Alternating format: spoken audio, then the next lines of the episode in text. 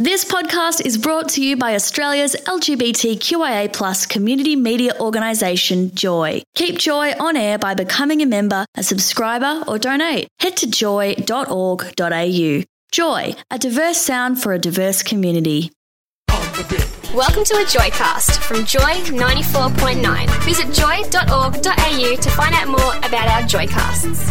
From the band Berlin, good morning, Terri Nunn. Hi, Neil. How are you? I am great, Terri. Now, we've got something to talk about because you've had a really interesting career. Berlin first formed back in 1978. You left the band briefly and went back to the band. Uh, you wanted to be an actress, is that right? I was an actress in my teens, yes. You also wanted to, I guess, to do music as well. What was your What was your first love going up in, in high school and everything? What were you more into, acting or, or music? I always wanted to make music, but I, I was so scared of it because I thought that musicians and bands and singers that I loved were gods. I mean, I didn't think I could make a living doing that. Uh, You know, I wasn't like them. I didn't even try really until I forced myself to do it when I just before I met John Crawford. I was 18 years old, and I joined Berlin in 1979. With the band, I remember you released a pretty raunchy song called Sex. And uh, that was banned in some radio stations uh, in the US. I guess looking back, songs these days are a lot more raunchy, don't you think? it doesn't seem that raunchy now, but at the time, nobody had really talked about that kind of thing in a song. You know, that they talked about sex and sex, you know, matters, but that particular thing had never been done in a song. So I knew that it would get a reaction, but I was good with that because this is stuff that my girlfriends and I talked about. All girls talked about this stuff. And why not talk about it in a song? I was going through it at the time with my boyfriend. We were having kind of a boring sex life, you know, just kind of falling into the same thing every time. And I wanted to try some new things with him. So it was about my conversation with him about our sex life.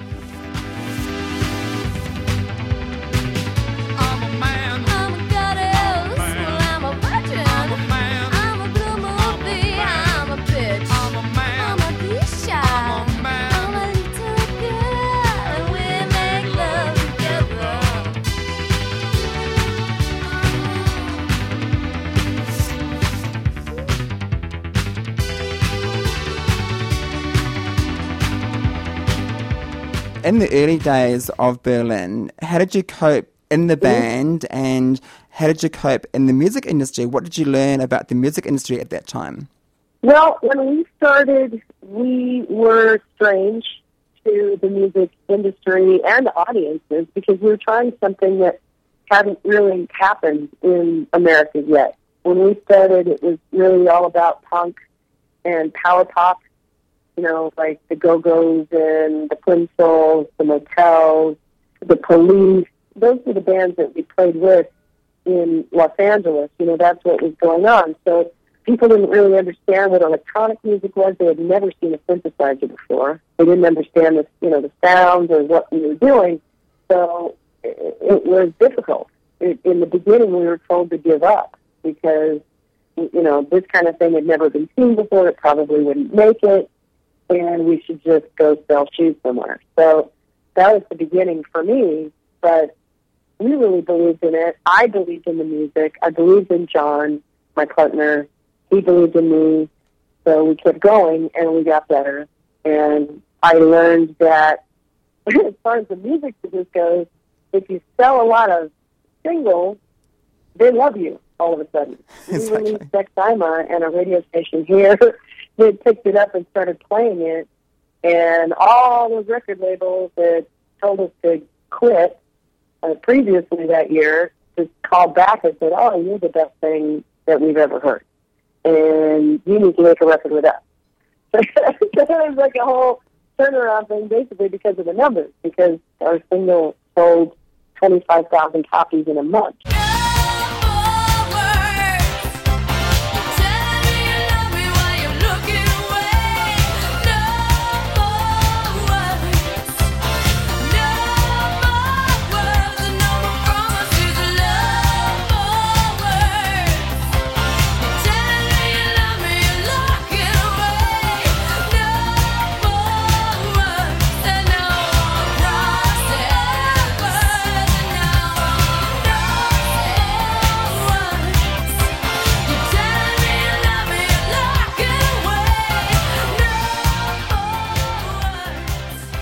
Coming from the 80s myself, 84 was probably uh, was a great year for music, and um, you teamed up with Giorgio Moroder. With your sound, it seems quite a natural fit. And I remember No More Words, produced by Giorgio for the film Vision Quest Yeah. featuring Madonna.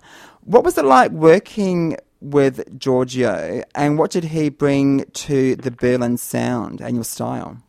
Giorgio changed everything really for us on so many levels because we wanted to work with him so badly. I mean, we had seen what he had done with David Bowie for for uh, Cat People and Blondie with Call Me and Fame and Flashdance. The guy was just he was his own like sound. He was his own thing, and people came to him to to basically you know sit at his feet and work. So when he came in to work with us on No More Words, he was working, he got the job for Top Gun at the same time. And we happened to be there when he got the job. So Take My Breath Away, which he wrote for them, for the movie, got offered to me. I wasn't even the first choice. I wasn't even the third choice. I think they tried out a few singers that were way bigger than than we were. We we hadn't even had a hit yet, a real hit. I mean, we had underground songs and songs played in the dance clubs, but we didn't have a top forty hit yet. So when he came to me with "Take My Breath Away," I mean, once we did that, and then that came out, the whole game changed. I mean, it was the entire world now instead of you know our little neighborhood and the, the west coast of America. You know. Looking back, Terri, during that time, I mean, Take My, My Breath Away was a monster of a hit. It was just huge. It was number one in the US and the UK, number two in Australia, uh, number four in New Zealand. Wow. Looking back now, to have a song that resonates for people back then and since then, and even now, when it starts, people know it instantly.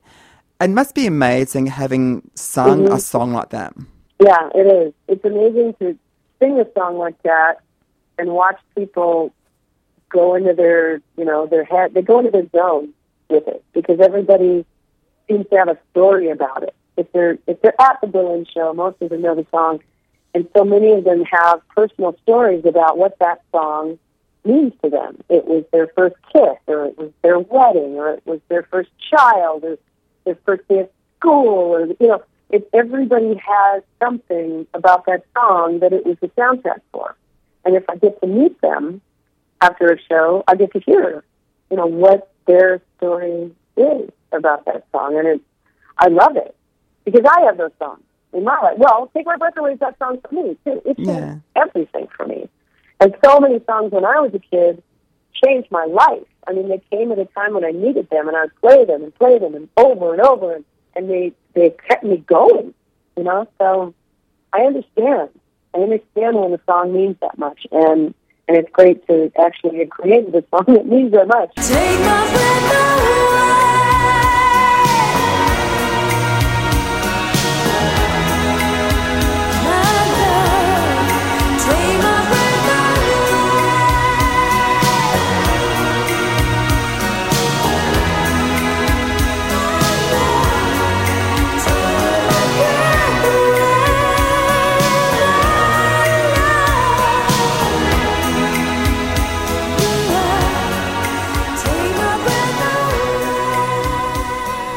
I guess the success of Take My Breath Away due to a bit of disagreement in the band because obviously you didn't write and produce the track. Unfortunately, it would have been great royalty wise. It won an Oscar and I got Golden Globe for Best Original Song, but it also, you know, it, it caused a bit of a rift in the band at that time.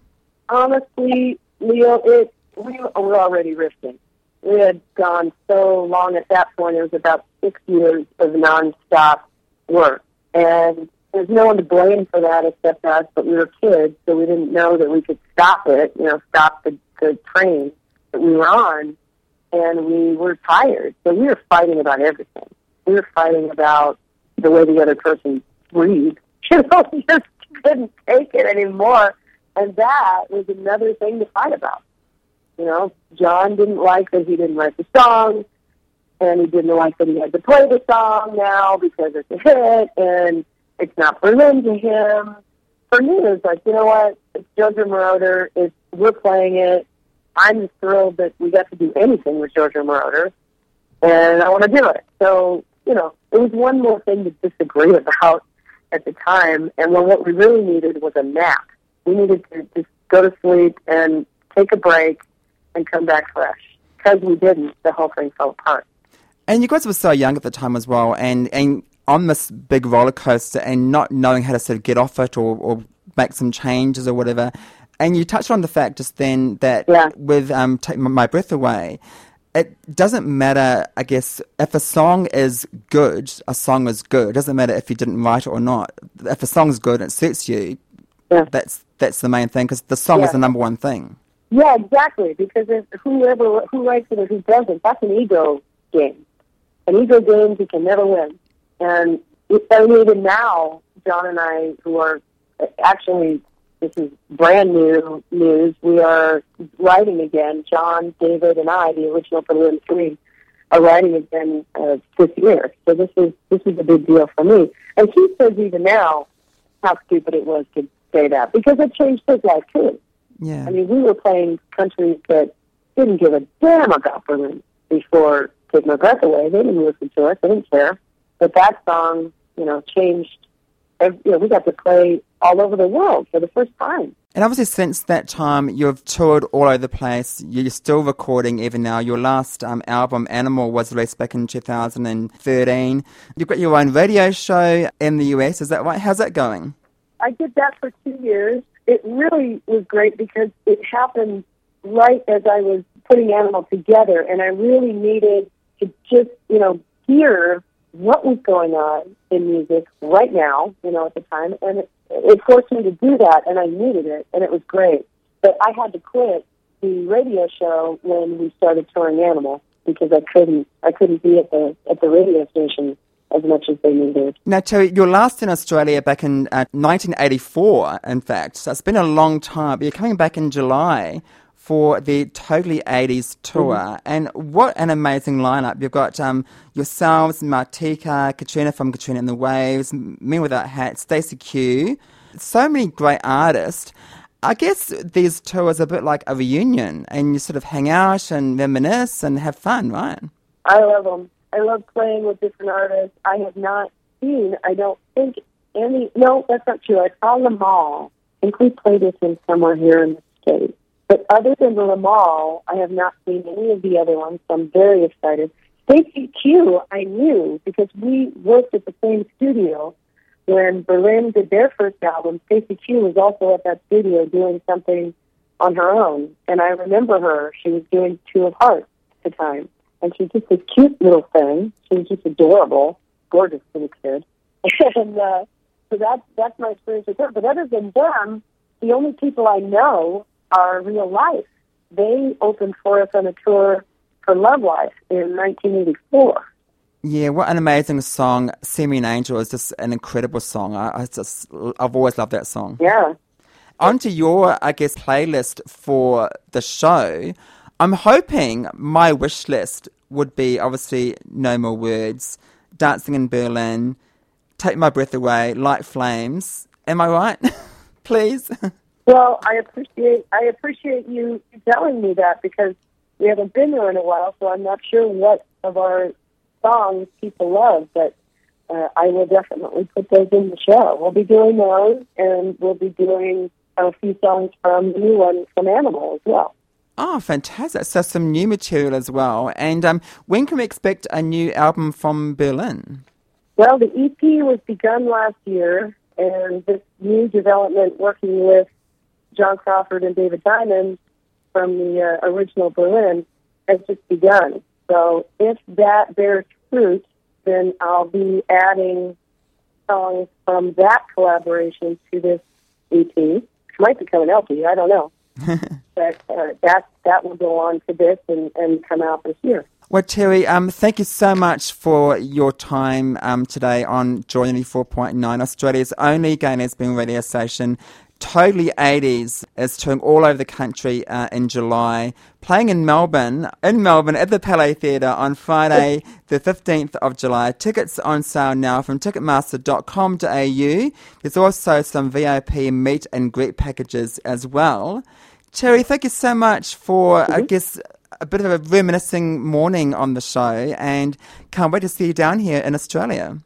Oh, thank you so much, Leo. I'm really looking forward to coming. This is a big deal for me. Thanks for your time. Hi, this is Terri Nunn from Berlin, and you are listening to Joy 94.9. This Joycast is a free service brought to you by Joy 94.9. Support Joy 94.9 by becoming a member at joy.org.au. Thanks for listening to another Joy podcast brought to you by Australia's LGBTQIA plus community media organisation, Joy. Help us keep Joy on air. Head to joy.org.au. Joy, a diverse sound for a diverse community.